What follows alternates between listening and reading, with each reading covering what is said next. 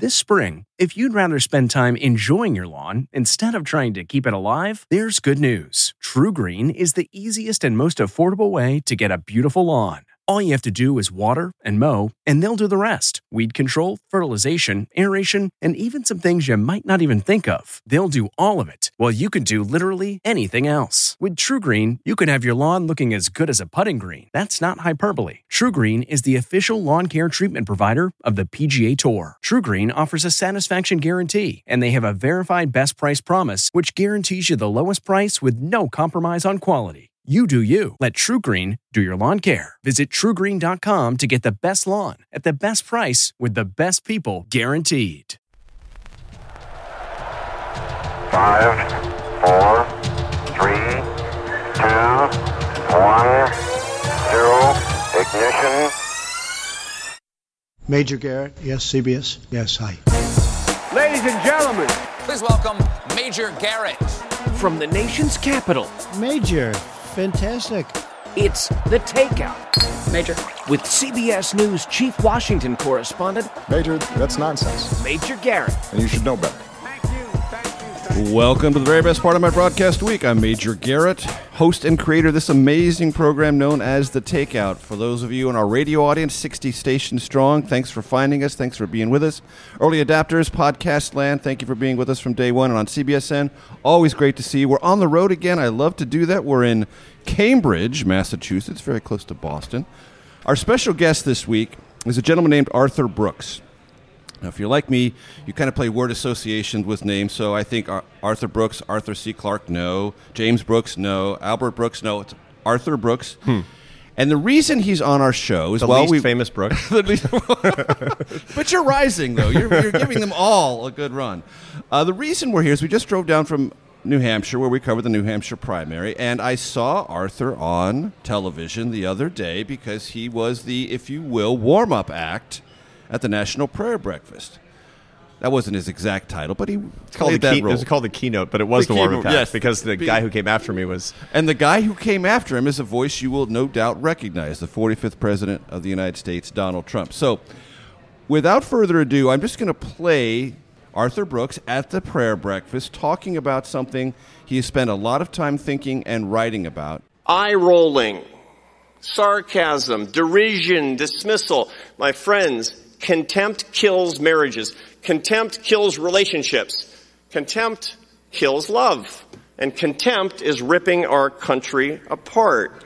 So, I want to start there, Arthur. Um, most people think, well, just differences is ripping us apart, or politics, or partisanship. It's deeper, and it's a more important word, this contempt. Yeah, that's right. So contempt is the mixture of anger and disgust. It's when you believe that somebody's utterly worthless for what they think or what they say. And what you find is that couples that are on their way to divorce court, virtually always, they, they, they have this thing, it's what psychologists call motive attribution asymmetry, which is the famous, sort of a fancy thing that academics do, which is take a simple concept and put words around it and then get tenure. Stack words and acronyms Yeah. around it. That's right. So motive attribution asymmetry is the belief that I'm motivated by love, but you're motivated by hatred, mm. and and it's obviously an error because in any relationship, both parties can't be motivated by love and hatred simultaneously. So what happens in, in, in marriages is that that the the spouses believe that they're motivated by love, the other side is motivated by hatred, and that spawns contempt, anger, which is normal. Anger and divorce are uncorrelated. You know, thank Right. God. That's how I stayed married 28 years. and, uh, and, and you mix it with disgust, which comes because you say think the other person hates you. Mm-hmm. That contempt is the conviction of the worthlessness of another person. You treat somebody that way, you're cooked. You're And to, to carry that out, um, I've often observed a couple of times on the show, but many times in my private life, that the opposite of love isn't hate, it's indifference. And indifference is a borderline of this concept. Either because if I don't consider you morally valuable, I'm not really interested in what you think or do. you're indifferent to someone that you consider to be worthless. Consider to be worthless. And also to carry out the marriage metaphor, and I have some experience in this. Uh, sometimes couples who are in really bad shape and are heading for divorce speak in absolutes. You always do this, Right. you never do that. Yeah, for sure. Now that's contempt usually uses these moral judgments, these moral absolutes, these sort of Manichean black and white terminology, and that's how you justify the fact that the other person is worthless. Now, one of the things that you see, you had that clip where I talk about eye rolling and derision and sarcasm. That's how you express it. But there's an interesting thing. I mean, the, the the limbic system of the human brain, which is to say the deep brain, the lizard brain, not your prefrontal cortex where you make your decisions it's stimulated by all kinds of subtle cues. And so when somebody rolls their eyes, notwithstanding the fact that y- you might or might not think something about it in your prefrontal cortex, your limbic system goes into overdrive because when you're treated with contempt, that's a threat. Mm-hmm. Somebody rolls their eyes, they, they might not mean anything. They might just, you know, I have teenage kids and they roll their eyes so hard they're like going to fall backwards. It's almost a chairs. reflex syndrome. But yes. your brain reacts when yep. you see that because when you're treated with contempt as worthless, that's actually a threat. That tears people apart, that tears societies apart, and that's exactly what we're doing in our politics today. And is it useful in this construct to think of America as an elaborate multi-dimensional marriage. it, you know, some people will dispute that, but I actually think that what we have in common are the loves that we have in common, are the bonds that hold this fractious, multidimensional, multicultural, multilingual country together and always have. I mean, people who say America is not a, a physical nation, it's more of an idea. I love that. Mm-hmm. I mean, that's incredibly important to me. Uh, and the reason is because, I mean, the reason I love America is not because of its boundaries or not because of its ethnicity or its unique language, but because of the idea of freedom of opportunity, of enterprise, of dignity, of all these things that people actually come here. There's nobody who's coming to America saying, you know, on the boat, can't wait to get to America where there's this perfect system of, of forced income redistribution or something like that. It's absurd. Right. They want to come here because they want to build their lives. Right. They want, and that, you know, that's an idea, and that's critical that we love that. That love that we have in common is kind of like how marriages work. True. And I know in my travels around the world, when people talk to me or have talked to me about America, they not only talk about that idea, that concept, but they also talk about how that is a motivator for where they live and how they look at the world. They look to America to be this higher standard. Yeah. They will like sort of nudge me and say, you know, we're not there. We're not we're not as aspirational as you. Yeah. We're not as idealistic as you. It's not as entrepreneurial. Right. Yeah. And yeah. that's yeah, yeah. part of this idea, and that's part of that sense of well, what do we love here, and, and why is it valuable to Yeah. us? And the shared love is are the bonds. The shared loves are the bonds. You know, when you talk to when two people don't agree on something, the way to get them to start understanding each other as people is to talk about the loves that they have in common. Usually, their children, mm-hmm. for example. When we forget the loves that we have in common about what about our country, why we love our country, then it's easy to rip us apart. It's easy for us to t- turn American against American as if we were, uh, if we'd never known each other, have nothing in common. So, why did you think it was important to say that, which you said at the prayer breakfast? Might not a person think, well, that's a prayerful group, and Yeah. aren't they already there? we're not there in this country. Okay. And, and it's an ideal. Look, I mean, the, the, the theme of my speech was love your enemies, which comes from the Gospel of St. Matthew. Here we go. Oh, we got our. There's your soup. Coming. my soup. There's Thank your you. soup. Beautiful. By the way, we're at Henrietta's table in Cambridge, Massachusetts, and I'm very happy to be here. The food is great, Henrietta's Table. Everybody loves it. It's the cafeteria for the Harvard Kennedy School, practically. A place I'll never be allowed. you can get in the way I did, you know? a brief digression. How did that happen? Uh, it's a good question. I mean, I tried to get in through the front door at one point as a student. I applied here for graduate school, and it turns out that the Harvard Kennedy School is not looking for graduate students who are 31 year old French horn playing college dropouts with a distance learning degree. Um, That however, did not check a lot of diversity boxes. Well, it, I'm it's a lot of diversity I'm to su- boxes, but it's not the core demographic of this place. So, yeah, but after you know a, a career in Washington D.C., apparently as a professor of practice, I have something to add, and I'm grateful to be here. Very good, very good. Um, so, continuing the conversation about the prayer breakfast, because right after you spoke, Hmm. President Trump spoke. I'm working very hard for you, I will tell you. And sometimes you don't make it easy, and I certainly don't make it easy on you. And I will continue that tradition, if I might, this morning. And Arthur, I don't know if I agree with you. But I don't know if Arthur's going to like what I'm going to say. The subject of my speech was "Love Your Enemies" from Matthew five forty four, where he said, "You have been taught to uh, love your friends and hate your enemies, but I give you a new commandment: love your enemies, pray for those who persecute you." Um, and you know, it's it's standard stuff, but it's incredibly um, controversial when you think about it, and difficult, and subversive, and counterintuitive, and Right. it changed the world starting 2,000 years ago, and it Mhm. continues to be difficult and change the world still today. And so, a lot of commentators pointed out that when the president said, "I disagree with you," actually, it wasn't me. Right. Technically, he was disagreeing with it was um, Jesus. Um, right, and you were not the stand-in. I was. Jesus It was. I was simply the the, the vehicle. Uh, suffice it to say that I was, I was kind of reading the Bible up there. Yes. But but you know, it's one of the things that really amazes me about that. It's not that Donald Trump repudiated what I had to say. It was actually really nice to me. It's that the president of the United States, the most powerful man in the world, and I disagreed on national television, right? And nothing happened to me. No, nothing happened to me. I went home. Nobody gave me a hard time. I still have my job at Harvard, as far as I know. It's an inc- God bless America. I have to say, it's great. Isn't it great? This is the end of segment one. Stay with us for segment two. We're at Henrietta's table in Cambridge, Massachusetts. Arthur Brooks is our special guest back for segment two in just a moment.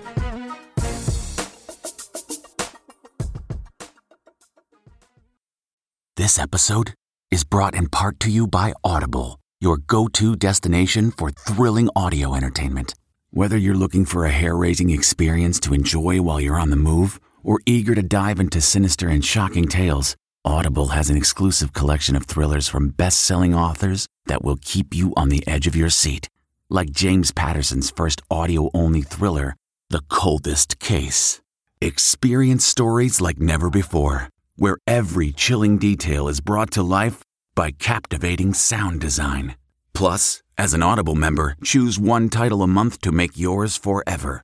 And now, new members can try Audible free for 30 days. Just visit audible.com slash WonderyPod or text WonderyPod to 500 500. That's audible.com slash WonderyPod or text WonderyPod to 500 500. From CBS News, this is The Takeout with Major Garrett. Love having the show on the road. Cambridge, Massachusetts, of close very near to Boston. We're nearby Harvard University. Arthur Brooks is our special guest. We're at Henrietta's table. I'm devouring my chopped salad. Very good. Lots of onions, Mm. avocado, all really good. None of those pesky hard-boiled eggs, which is a blessing for me. Um, I want to play uh, another part of the president's reaction, not just to the political climate of the moment, but in part to what Arthur Brooks said at the National Prayer Breakfast. Uh, that's number six, Arden, if you please. I don't like people who use their faith as justification for doing what they know is wrong. Nor do I like people who say, I pray for you, when they know that that's not so. So many people have been hurt, and we can't let that go on. So I was wondering what you thought in that particular moment because it seemed to be not only a, a kind of a rejoinder, but almost a direct rejoinder to what you had said moments earlier. Because in this soundbite we just played, the president is obliquely referring to Mitt Romney, the one and only Republican senator who, on one count in the impeachment process, voted to convict. And then, res- res- speaking of the Speaker of the House, Nancy Pelosi, who with some frequency says she prays for the president. Right. And doubting their either convictions or moral grounding so directly is actually an act of contempt, is it not? Or Yeah. borderline? Well, it is. Um, it, it's what we call ad hominem, which is to assume the motives of other people, to be sure, and uh, it's a perilous thing to do. Now, I understand. You know what the president is saying is using your faith as a justification for doing something that you know is wrong. I mean, that's it bothers everybody when they do that, and that's you know the president is absolutely within his rights to to to point that out. Um, you have to ask whether not the prayer breakfast is the best place to do it, but you know, I mean, it's a Trump is successful uh, for a reason. He, uh, is he, certainly he a transgresses lots of boundaries. Right, exactly. It's the last place you would expect it. Therefore, it is purely Trumpian that it would be there. and it's it's it is it is his view. I mean, he he says what he thinks. Uh, there's nothing that's being hidden. There's nothing that we don't know, and um, you know, you could say that's valuable on his face too, whether we agree with him or not. I can't tell you how many Trump supporters have told me they value that almost above anything else. That's why he won. I mean, if you look at the data from the 2016 election, people say, you know, he did this. He won because he bashes immigrants. He won because of you know, dog whistles or whatever. The reason he won, according to the public opinion data, is very clear. It's because people, the number one thing they liked about him is that they thought he tells it like it is. He says what he thinks, and it's time that somebody says what they think. Now, that might not appeal to a lot of our listeners or even to me, but it appealed to enough people, and they were sick of the doublespeak. Exactly. We have a sizable uh, pro-Trump audience for this show, and um, they appreciate the fact that we take members of the administration, points of view of the administration seriously. We Yep. have many cabinet officials on this program, more than any other f- program that's not on Fox, Mhm. where I used to work. So we take that dialogue seriously. Yep. Um, and this will probably come as no surprise to you because it's related to what you just said. When Arden and I traveled the country during the campaign, more than 75 Trump rallies, we talked to Trump supporters at almost every rally. Frequently, there would be some variation of this expression. He says what needs to be said. Mm. And I would say about what? And they would say everything. it's all inclusive and it's direct and it's something that they believe needed to be said that we've been waiting for someone to say Yeah. and that he said it was all that needed to be that that, that sort of sold sold Yeah. right then and there. No filter. I mean, that's why people say that, that psychologists will often say that tr- Trump is sort of the, the, the Freudian id of people. You know, he says the things that they think, but they can't say, or they're afraid to say, or they're not quite sure it's good to say. And They've felt constrained to say he says they thought it. He says it, you know. And again, I mean, people will say, "Well, you shouldn't say everything," for Right. example. But we have to understand that there's a lot of frustration that people think that, and I, you know, I lot, I know a lot and love a lot of Trump supporters as well, and, and I understand um, why they why they point that out. You start your book with a very famous quote that I want to read at least part of. Not only is it lyrically written, as so many things Abraham Lincoln wrote were, it's important. We must not be enemies. Though passion may have strained, it must not break our bonds of affection. This goes back to where we started our conversation this idea that we are an affectionate country toward the ideals of this country. And we used to, I believe, I believe, and I think you do too, we used to share and think about and sort of warm our hands over the fires of those affections more than we do now. Or we've sort of misplaced that idea that we have this joint and mutual affection. Right. And we have s- sort of gotten to the point where it's easy not to believe the best or even believe the most neutral interpretation, but to believe the worst. Yeah, and that's exactly what was going on when Abraham Lincoln wrote those beautiful words. It's worth pointing out that Abraham Lincoln was not repairing the nation at that point. He was trying to hold it together. That was from his first inaugural. We know what happened after that. There's a civil war. You know, it's not that pretty words don't get it done. Um, th- those were aspirational words. And, and in, in point of fact, he was the president who could help knit the country back together after the Civil War. But a lot of bad things happened before that. This country is not perfect. Um, this is a country where there's a lot of bitterness and acrimony and, and, and misunderstanding, and it goes in cycles. Um, when people become frustrated with the status quo, um, I hope the reason I spoke at the prayer breakfast, what I've dedicated my career to doing, is aspirational leadership to lift people up and bring them together, to help people remember look, this is the greatest country in the world. We are so incredibly lucky to live in this country and to focus on the bad, to be led to focus on the bad by kind of the outrage industrial complex and Mhm. politics and media. It's a it's it's very irresponsible. I mean, it's a, it's like we're all a bunch of teenagers. It was like, Dad, I can't believe I can only, you know, we're all, I can't believe we're only going to Utah skiing this year. How come we're not going to Colorado? Right. Working out our momentary frustrations in the moment. A little Um, bit, yeah. And I realize that there is suffering, and I don't want to make light of that No. or, or to, to, to, to denigrate the real suffering of other people. But it's more important to realize what we have in common, the loves that we have in common. So, I want to tee this conversation up because it's an important part of the book. Love your enemies. It's something, though I live in Washington, though I'm part of the media elite, when it happened, I missed it. Hmm. What's that? Hank Newsom and Tommy Hodges. Hmm. I want you to give my audience a little bit of introduction to who Hank Newsom and Tommy Hodges are. We'll play a little bit of what they did on the mall, the National Mall in Washington in 2017, and then we'll have a broader conversation about the potential implications of that on the other side of the break. So set it up a little bit. So, Hawk Newsom, actually, not Hank. It's Hawk I'm Newsom. sorry, believe it or Hawk. Yeah, I couldn't Hawk read my own writing. Yeah, I no, couldn't I read my own writing. But it, it uh, most people aren't named Hawk. It's more unusual name for sure. Hawk Newsom is the head of Black Lives Matter of Greater New York, Tommy uh, Tommy Gunn is actually how he goes. Uh, sort of his his activist name. Is was the head of um, a Trump rally organization that was putting on a, an- a, a, a big rally, including bikers for Trump on the Mall in Right. Washington D.C. Mother of all rallies. the mother of all rallies in September of 2017, and uh, you know there it's a you know, pretty big rally and it was pretty boisterous and and Black Lives Matter Greater New York showed up to protest the rally and that was going to be trouble. So Black Lives Matter show, Black Lives Matter Greater New York shows up with with Hawk Newsom who's six foot six and he's decked out in Black Lives Matter gear. And he comes in with his fist raised in the air with the people who were with him that had just gotten off the bus. They had come from the Charlottesville rally at this point, you know, which is, and they're f- super fired up. Everybody's really angry. Mm-hmm. Right. And it's an edgy situation. Oh man, it looks like it's it's like going to come to blows or worse. Which is so people do what they always do in public today. When there's a terrible situation, uh, they get out their cameras and film it. Mm-hmm. And so we have from a hundred different angles what happened next. And I think you've got footage of that, right? We do.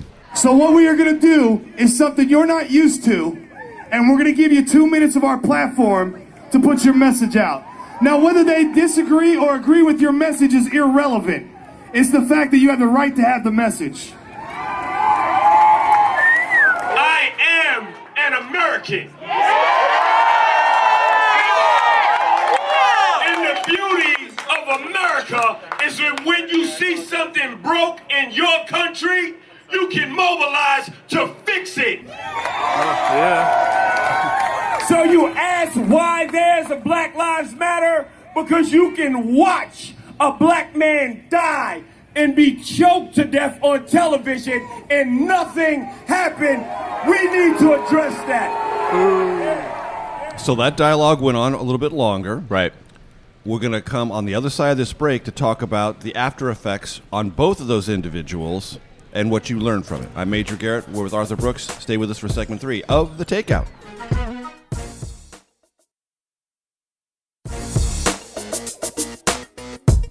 CBS News, this is The Takeout with Major Garrett. Welcome back. We're going to pick up the conversation right where we left off. We heard Hawk Newsom. We heard Tommy Gunn, although otherwise known as Tommy Hodges. That sequence you've heard was Tommy saying, "We're bringing you to the stage. We're going to give you two minutes. You have a voice. Here's your what's your message? Take it from there, Arthur." So Hawk Newsom gets up on stage and he starts by unifying the crowd. He says, I'm an American Right. And I love this country. And he said, I'm a Christian.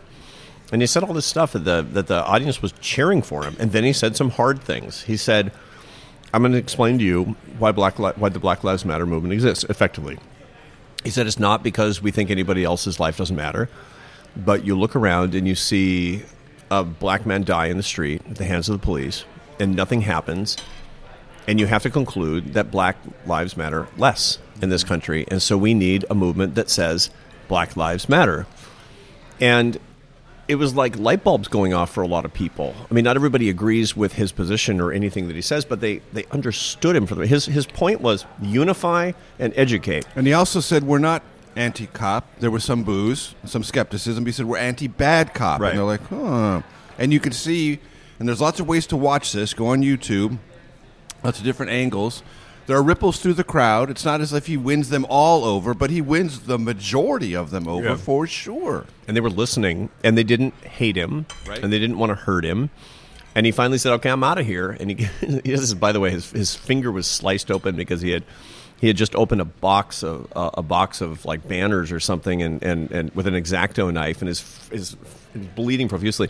And some lady in the crowd gives him a you know a cloth to wrap up his Right. finger. And he comes off the stage and some guy says will you take a picture with my kid? You know a little blonde kid. And and they're congratulating him. And it's, I disagree with you but I just really am I'm really I'm so happy to hear you. And you know this is the point. If you're basically talking to people with whom you disagree and you want to start with your shared loves and then you want to, them to hear your point of view and you understand theirs you're going to be okay. And that's exactly what we're not doing in this country. We have a climate of fear. You know love and fear are opposites. I mean you talked about love and indifference being opposites but it's really love and fear are opposites. And when we govern and lead with fear we're going to set people against each other as opposed to trying to bring you, you can disagree very vigorously. I mean my wife and i disagree on things all the time and we, we love each other And, and and that's that's actually because of our shared loves. Right, exactly. And this is really important. And so Hawk Newsom gave us a master class in this country on how to say something that's hard and have people with you because you understood them and you you wrapped it in our shared loves.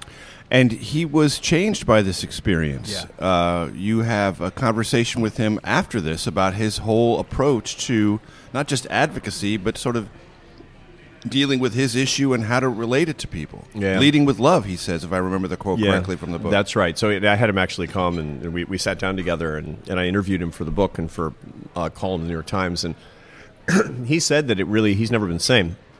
He was attacked by his own side from all over the country for selling out to the enemy. You know, for for, For you know- yeah, yeah, for that, for getting on stage and, and being understanding and, and talking about shared loves, as opposed to being an implacable, hostile foe. This is what always happens. Look, after in the in the in the in the aftermath of the prayer breakfast, you know, I got a lot of criticism. I mean, the problem is when you're a professor, um, it's easy to get your email. I mean, you can't get Major Garrett's email, but you can get Arthur Brooks's email in like 10 seconds. And so people were reaching out and just punching me over and over and over again for not treating Trump with overt contempt. You know, people who dislike Donald Right. Trump a lot were saying, you should show him the hatred he's showing for the country. And if you don't, you've failed. Well, that's exactly what Hawk Newsom got from a lot of people on his own side who hated him because he didn't hate enough. That's how the outrage industrial Wow. complex works in this country. That's a mind-bending construct. It's a and problem. Speaking of that, we had a guest on our show a couple three weeks ago, Dan Crenshaw. Yeah. member of Congress. He's a freshman Republican from Texas in the Houston area, and he's Kennedy School graduate. And he talked about the now somewhat famous Saturday Night Live joke made at his expense. Shows him with an eye patch, Yeah. says uh, implies that he's a porn star. Oh, and he got wounded in a war or something, right? And then we had a long conversation about how that situation was de-escalated, and he was a significant player in the de-escalation. Yeah. And he said on this very program, I had a choice about the outrage machine or trying to, if not turn it off, not even mobilize it. Right. And he said, SNL contacted me and said they wanted to apologize. And I had people whispering, don't do that. Turn up the outrage machine. You can raise money, you can raise your profile. He said, but if I did that, if I don't let them apologize, then there's no place for them to go. Mm-hmm. They have to double down. Hmm. They have to be just as bad as they were with the first joke. There's no other room for them to p- maneuver. Right. I had to give them room to maneuver. Right. That also seems to me to factor into the calculus we must think about. Yeah, for sure. Do you give people who have either hurt you or offended you or d- done something you would disagree with? Is there any room other than to just amp it up? Yeah, it's it's it's a crazy strategy that people are using to actually maintain their money and power and fame or clicks or supporters or something is to make sure that nobody has any space to show any grace. And and furthermore, I think that there's a, there's a way that we can actually instigate this even if Saturday Night Live didn't want to apologize, which is to forgive them even in the lack of their apology. That's that's how grace is supposed to work. Mm-hmm. You know, we're supposed to forgive each other. Look, if, if, if we have our, our eye on the ball here, is a tough world out there. In the United States, we need to we need to band together. And, and it's not just us versus them. On the contrary, I mean, we all are, and I believe we're all daughters and sons of God. we all are part of the human race, but at least in the United States, we have these shared shared loves, which are a source of our strength. And when we're fighting each other like this and not forgiving each other, it's just craziness. It's just weakening us in such a big way. So I admire Dan Crenshaw for that, and uh, I talked to him about it a little bit later. And it was, by the way, he's not. He's no milk toast. No, he's like on fire, conservative, Yes. Texas, pro Trump. I mean, down the line. No, he is no shrinking violet at all. But Yeah. in that matter, But he, he- chose a different path. Totally and totally, and that just shows us. Look, you can disagree like crazy. That's the competition of ideas. That's what makes truly America great. Is the disagreements that we have, but we have to have. That's how we forged the best compromises Yeah. in our country by arguing over them strenuously. Yeah, yeah, and you don't even we don't even ever have to compromise. We can we can disagree forever and still love each other. Mm-hmm. You talk in the book about doing something that some in my audience might find somewhat alarming as a part of this effort. Even if you can't love your enemies, fake it. Mm-hmm. Yeah, I know. I mean, I, believe it or not, I, I got this. I got this uh, advice from the Dalai Lama because I, we've I've, I've written with him with a little with him a little bit, and we've had the, an ongoing collaboration. he's a great friend and teacher, and, and I asked him, you know, your, your Holiness, when somebody treats me with hatred and I don't feel love, what should I do? And he said, fake it. And it's very good advice because you know the truth is when you act a particular way, you will start feeling it. I mean, attitude tends to follow action, not just vice versa. And be pretend to be the person you want to be, and you will become that person. It's really, really solid advice um, for all of us. Have you tried it? Yeah, I really have. I have to say that it's it's really changed my life. No kidding. Yeah, I mean, and, and I, I teach a class at the Harvard Business School on happiness, and one of this one of Really? the things, yeah. I have a class in happiness. It's a great class. It's How many really fun. credits for that class? One and a half. One and a half. One and a half credits. You only yeah. get one and a half credits for happiness. It's only on. seven weeks, but uh, I'm in the middle of it right now. happiness. How oh, it's great. the students are so great and they're so interesting and they're so engaged. I love the class and. Uh, and one of the things I talk about is an example of this. There's a, there are two little muscles in the corners of your eyes called the orbicularis oculi muscles. And when you move those muscles, That's first reference on the show. I know. It's the first time you really. It's the first time it's come up. It's weird. And it turns out that when you when you exert the orbicularis oculi muscles, it, it signals to your brain that you're happy. Why? Because it's the only smile that the hum, that humans make that's associated with their happiness is not with the mouth. It's with these tiny little muscles. So you see an old person with pronounced crow's feet. That person has been smiling a happiness smile their whole life. That's a good. It's like nobody should ever get Botox because Right. it makes it you won't you won't look like a happy person. And so it's really it's interesting thing. So when you simulate that by biting down on a pencil sideways, it will scrunch up the corners of your eyes, and you will get happier. Here's my point: fake it, you'll feel it. Right. There's a physical hack that everybody listening to us can do. If you bite down on a pencil really hard mm-hmm. with your back molars Right. and look in the mirror, you'll see that you're scrunching up the corners of your eyes. You do that for a minute, you'll be happier for an hour. Possibly the most valuable advice ever dispensed on this program. And when I say do this at home, ladies and gentlemen, I mean do this at home. Go get the pencil, go get to the mirror, and make yourself happy. I'm Major Garrett, segment for the takeout, coming up right after this.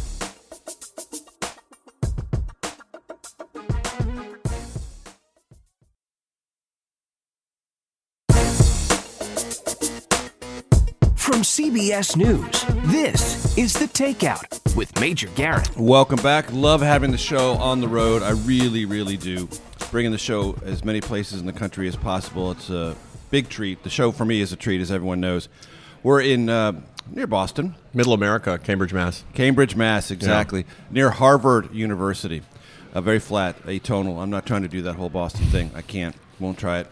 Uh, Arthur Brooks is our very special guest. We've talked a lot about the National Prayer Breakfast. We've talked about his book, Love Your Enemies, this idea of contempt. Um, what would you, dis- if you were to try to summarize for my audience, um, your ideological journey or your partisan journey of the last few years, what would you say? Um, over the last few years, that's a good question. I mean, I started out. I come from a, a family of artists and academics in Seattle, Washington. So, you know, guess what their politics are, Mm. right? I mean, it, it, it, it's an answer. It's a question that answers itself It practically, right? And I didn't really have political views because I was a classical musician. All I wanted to do is play the horn.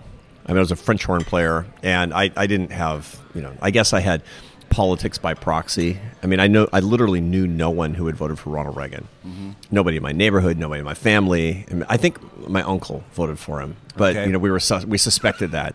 Right. That would, that would fall into the there's always one in the family Yeah, category kind of. Yeah, sort yeah. of thing. That's right. And then over the course of my 20s, I started studying economics and, and became very interested in, in how capitalism actually wipes out poverty. It was a key thing. I had been traveling a lot as a, as a classical musician. I'd seen, gone to a lot of developing countries and seen a lot of poverty. And then had learned that poverty was just absolutely in worldwide retreat, and I wanted to figure out why. So I, I started studying economics to figure that out, and I wound up getting a bachelor's degree in economics and becoming pretty enthusiastic about this. And around this time, you know, I'm back in Seattle. You know, visiting my mom, and we were. It's Christmas time. We were cooking dinner or something, and I'm in there, and my mom always had a lot to say, and she was being real silent. It was weird, and it was making me nervous. And I was Right. like, "Mom, you know, what's something on your mind? Something eating you? Something Yeah. bothering you?" She says, "Yeah." you know, I got to be honest. Your dad and I are very worried about you. I'm like, uh oh. she says, I need to ask you a question, and I want a completely honest answer. I said, fine. She says, Have you been voting for Republicans? wow. Yeah, and but it was, it, and it. I guess I We- had we been. I had to come clean. I know. I know. We found a voting ballot Right, under your mattress. You know, exactly. whatever. then a brochure for the Republican Party. Yeah. Um, saw a, nat- a rumpled National Review under your I know. bed sheets. We're very concerned. It was like taking that. me to the priest. Um, it's and I was uh, I guess I was experimenting with conservative politics, and I would consider myself to be sort of center right in my views, but I'm eclectic in my views as well. I'm very interested in public policy. And, and, and it's important that, for, as far as I'm concerned, all policy should be dedicated toward people at the periphery of society. That's the first preference, as far as I'm. I'm a Catholic too, Mhm. so you can tell. You know, this is how this is kind of how I'm Social wired. justice streak, yeah. Yeah, and and the the point of capitalism is to lift people up and give them opportunity. Those who don't have it, I don't I don't really care what rich people's tax rates are. I mean, it's good that they're not so high that they that they you know and ruin initiative. Right. And they might not be fair, but I really care a lot about actually making it impossible for people to find their own dignity in an opportunity society, which is the only reason that my ancestors came to this country and the ancestors of most of the people listening to us came to this country. And so if that makes me a conservative, so be it. But I think that basically I just have really strong mainstream American views and I bet 99% of the people listening to us today are saying, yeah, I, I think that too. How does Trump factor into all that? Trump is an interesting phenomenon. There's a lot of studies that show that after a financial crisis, particularly in the decade after a financial crisis, I mean, there's data on 800 elections over 120 years in 20 advanced economies. And as a causal matter, the data suggest that that in the 10 years after a financial crisis, the uneven economic growth, where 80% of the rewards of the economy go to 20% of the population, that leads to tremendous benefits electorally to populist politicians and parties. Uh, generally speaking, a 30% bump at the 10th year of a, after a financial crisis. You know, it's Donald Trump and Bernie Sanders by the numbers, quite frankly. I mean, and a lot of people listening to us, they love Donald Trump and they consider themselves populist. Fine, but that's actually how it how it's predicted. So I'm not casting aspersions. I'm you know being Right. sort of uh, I'm looking diagnostically at this, and so that's how it figures in. You know, I met people in the run up to the 16 election. I know you did too, Mm-hmm. who said I, I want Bernie Sanders to be president of the United States, but if he's not the candidate, I'm voting for Trump. And and vice versa. and they they got. I mean, Tr- Sanders voters got Trump elected in the Mm-hmm. three in the three states. I mean, it's I got to go through this slowly because people I want people to absorb this. Right. And that I'm, I'm bringing coals to Newcastle by telling Major Garrett this, but a lot of people don't.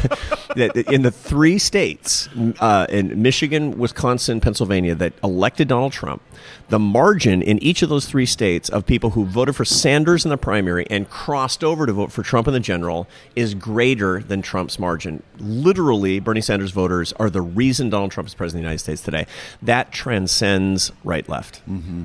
Has Trump's influence on dialogue or politics pushed you any farther in a direction than you otherwise were leaning, ideologically or from a partisan perspective? It, it really hasn't. I mean, my, my, my understanding of what American conservatism is at its best is is openness. It's opportunity for all. It's incredibly inclusive. It's it's the spirit of the immigrant. I mean, that's that's really and, and the reason is because I mean, people don't realize that "Make America Great Again" was a slogan that was invented by Ronald Reagan. Ronald Reagan, yes. in September of 1980, the base of the Statue of Liberty, in a speech extolling the virtue of immigrants. For Pete's sake, yeah.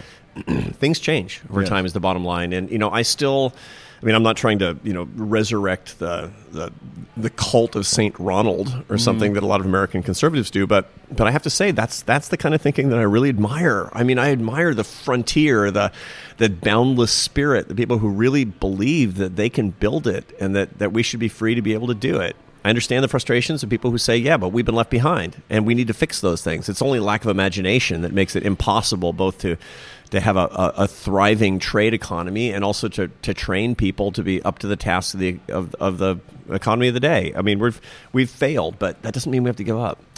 Indeed. You mentioned a moment ago that there are things that you believe most Americans agree with, and I'm going to read two quotes. I'm not going to tell you who said them or when they said them, but I think you'll be surprised. One, let me begin. Quote, we accept without reservation our obligation to help the aged, disabled, and those unfortunates who, through no fault of their own, must depend on their fellow man. That's quote number one. Quote number two.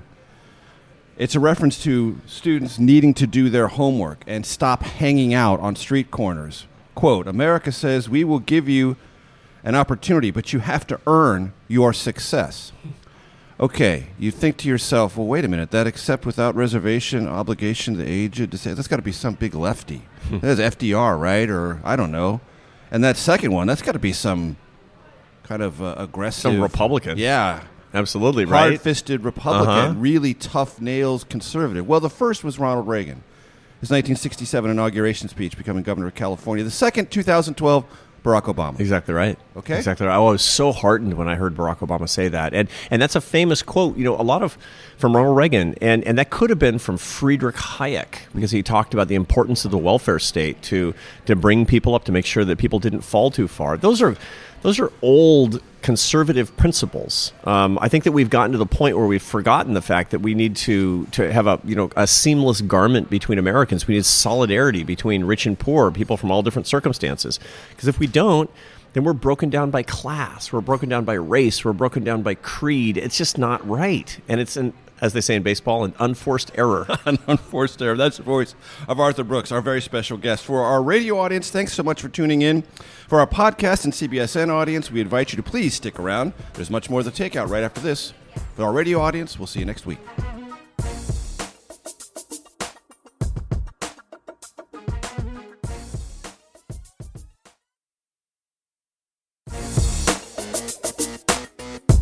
From CBS News, this is The Takeout with Major Garrett. Welcome to your Takeout Outtake Especial. I'm Major Garrett. We're on the road, Cambridge, Massachusetts, very close to Boston, very near Harvard University. Our special guest, Arthur Brooks, just a fantastic conversationalist, brilliant writer. Uh, he's a professor at Harvard. He's done lots of other amazing things with his life. But I want to talk to you about the early thing you did with your life. You made a glancing reference to it during the main show, but I want to talk more about this. Uh, being a French horn player. Yeah. Why French horn? I don't know. I mean, it's. Uh, I started out with violin when I was four, piano when I was five, and it was eight. I took up the French horn for whatever reason, and it stuck because I was really good at it. I was better at it than the other kids, and it was. It was. I was great and played the best music. I practiced all the time. I literally, major. I, I thought I was going to become the greatest French horn player in the world. Isn't America a great country? Yes. Where you can have this weird aspiration. So I help my audience, who many of them might be like me, don't understand the difference. What is a French horn? French horn is a member of the brass section. It's the it's it's it's a it's a very long tube wrapped basically into a circle with a long bell on the end that points out the back. And there there are five of them in each symphony orchestra. Uh, it's it has the most mellow sound of all the brass instruments. Has a very very beautiful tone. Also tends to miss a lot of notes for reasons of unfortunate physics. I see. no matter how good you play it, you yeah, can miss you, you always miss a lot of You- notes. you I mean, will the miss French notes. horn is known for missing a lot of notes. Yeah. Okay, so I'm a big jazz enthusiast, and Yeah. several well-known jazz musicians play a variation of the flugelhorn or the flugelhorn, something like that. Which is the mellow trumpet. It's a it's a larger bore trumpet. Right. Yeah. And um, but your instrument is specifically part of orchestral music. Is that It's- true? Yeah, it's almost entirely classical. However, there are a few jazz French horn players that have had. You know, so Thelonious Monk always had Oh, a, you know, had a jazz horn player in his band. Um, my teacher, one of my teachers, is a guy named Bobby Rooch, uh, who was a very, very well-known jazz player, and I played for a couple of years on the road with Charlie Byrd, the jazz guitar player, whom No you know, yeah, kidding, who brought samba and jazz, uh, jazz bossa nova to the United States with Stan Getz. in With the Stan 50s. Getz, absolutely. Yeah, and uh, so Charlie Byrd and I was part of a you know um, Tommy Newsom, remember the guy who did the arrangements for the Tonight Show band, did Mm-hmm. A, did a whole uh, whole set for us, and we toured it on the road for a couple of years and made two albums together with Concord Jazz. So I was in the backup band of Charlie Byrd for two years. Now that's That's cool, right? that's living. It was fun. I learned living. a lot from him. I learned a lot about life from Charlie Byrd. You write in your book, "I Love Your Enemies," a little bit about that experience and tyrannical conductors. Yeah, they're evil. Um, I mean, some are geniuses, in which case they're evil geniuses, but Mm-hmm. all are evil. And what is that? It's actually not true. It's funny since I left the business and this, you know, I got into management because I ran a think tank for. I was in management, and you know, I'd, I'd meet conductors like, yeah, boy, they had a hard time. It's like I just didn't understand them. Exactly. Those fractious musicians, but uh, conductors, generally speaking, at least classically, have uh, ruled with an iron fist, with fear, with coercion, Mm-hmm. which is you know, fear-based leadership is not very fun. No. it can be effective, And you but it's not recommend against it I book. totally do. I absolutely do. I mean, fear-based leadership is has a has a short fuse. It doesn't last. It doesn't work for very long. You usually will wind up getting bumped off.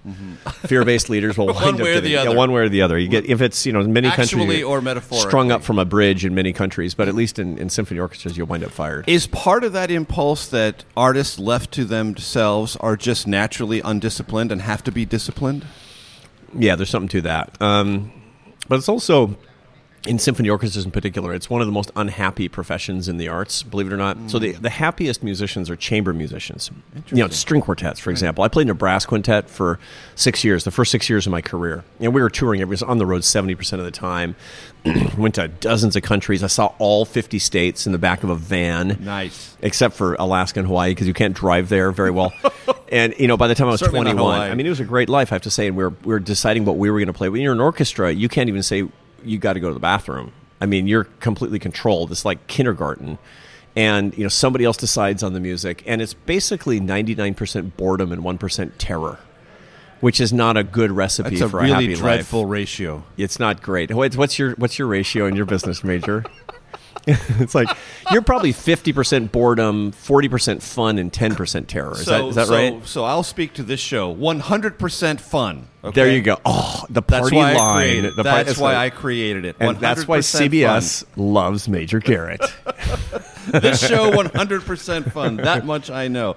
So we have three threshold questions, Arthur Brooks, that everyone on the show, your 161st episode, so every single person who's been at the takeout table has answered these questions, and our audience loves the answers Okay. because already they've learned a ton about you, but they'll learn even more. So, in no particular order, the most or one of the most influential books in your life, uh, all-time favorite movie or one of your favorite movies, and if you're on a long flight or a long drive, what kind of music, artist, or genre are you most likely Mm. to listen to? So we start with the book, right? Okay.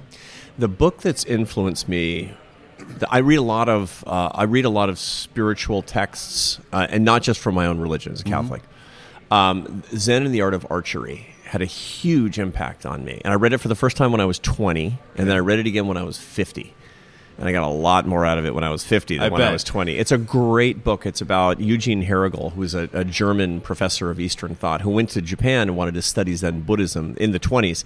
And, and he was told he couldn't study Zen Buddhism. He would have to only study archery. So he, he took archery lessons for seven years to learn Zen Buddhism, and he walks through how he actually did this. Incredibly profound. I understood things for the very first time about Zen Buddhism, but also just about myself, I have to say.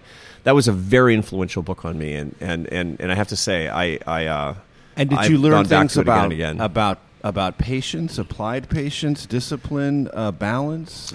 I learned that most of the things that you learn about happiness and about yourself are learned through living as opposed to trying to get them intrinsically trying to get you don't you know it's a nathaniel hawthorne one time said that happiness is like a butterfly. If you try to grab it you never will but if you sit quietly it might come and sit on your shoulder.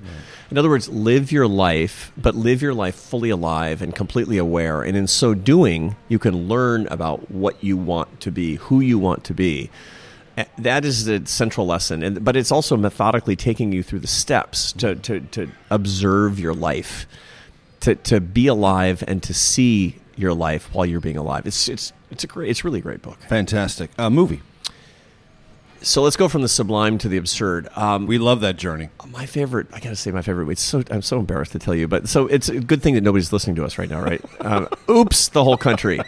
Um, I mean the whole country, and we have listeners all over the world. So so up in the air with George Clooney. Yeah, I love that movie. And and why do I love that movie? It's funny. I've watched it again and again. Why do I love that movie? It's just because it's well to begin with. I've like you, I'm on the plane all the time, Mhm. and it's so funny because Right. it's so accurate Yes. on, on what plane culture is all about, and you know, earning frequent flyer points for the sake of them. about all of those things. Oh, it's so absurd. and how you learn that language and you learn that mathematics and you are rigorous No. about both the Oh, yeah. language and the mathematics. Absolutely. Like I don't want. I'm not going to take a, a anybody's G5 a private flight because I won't get points on United Airlines. I mean, it's just the things, the perverse things that you actually do. So that's. I love that movie. Up in the. And by the way, George Clooney is a great actor. No doubt.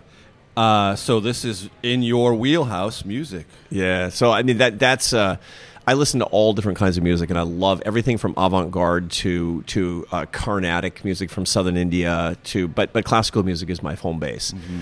And so if I've gotten if I've you know on De- Desert Island Discs, you remember Yes, that right. show? Of course, yes. It would be it would be the works of Johann Sebastian Bach. And you know, Bach lived from 1685 to 1750. Uh, wrote a published a thousand pieces of all instrumentations. Had 20 kids, which is productive. 20. 20 kids, and was known at the time Not of his death. 17, 20. 20. I mean, 10 lived to adulthood. Many were famous composers in their own right. And Bach's music, it's like these cantatas fell from his pen. I mean, it's just, it's so beautiful and so profound. And he ended every score by writing to the glory of God. This is a guy who said near the end of his life, the aim and final end of all music is nothing less than the glorification of God and the refreshment of the soul. I thought to myself, I want to be able to say that about my work. Mm-hmm. He inspires me every single day. My soul is refreshed from this very conversation. Arthur Brooks, it's been a pleasure. Major Garrett, it's great to be with you. What an honor. Thank you so much. We'll see you next week, folks. The Takeout is produced by Arden Farhi, Jamie Benson, Sarah Cook, Ellie Watson, Zoe Poindexter, and Jake Rosen. CBSN production by Eric Susanen, Grace Seegers, and Daniel Peebles. Follow us on Facebook, Twitter, and Instagram at Takeout Podcast. That's at Takeout Podcast. And for more, go to takeoutpodcast.com. The Takeout is a production of CBS Audio.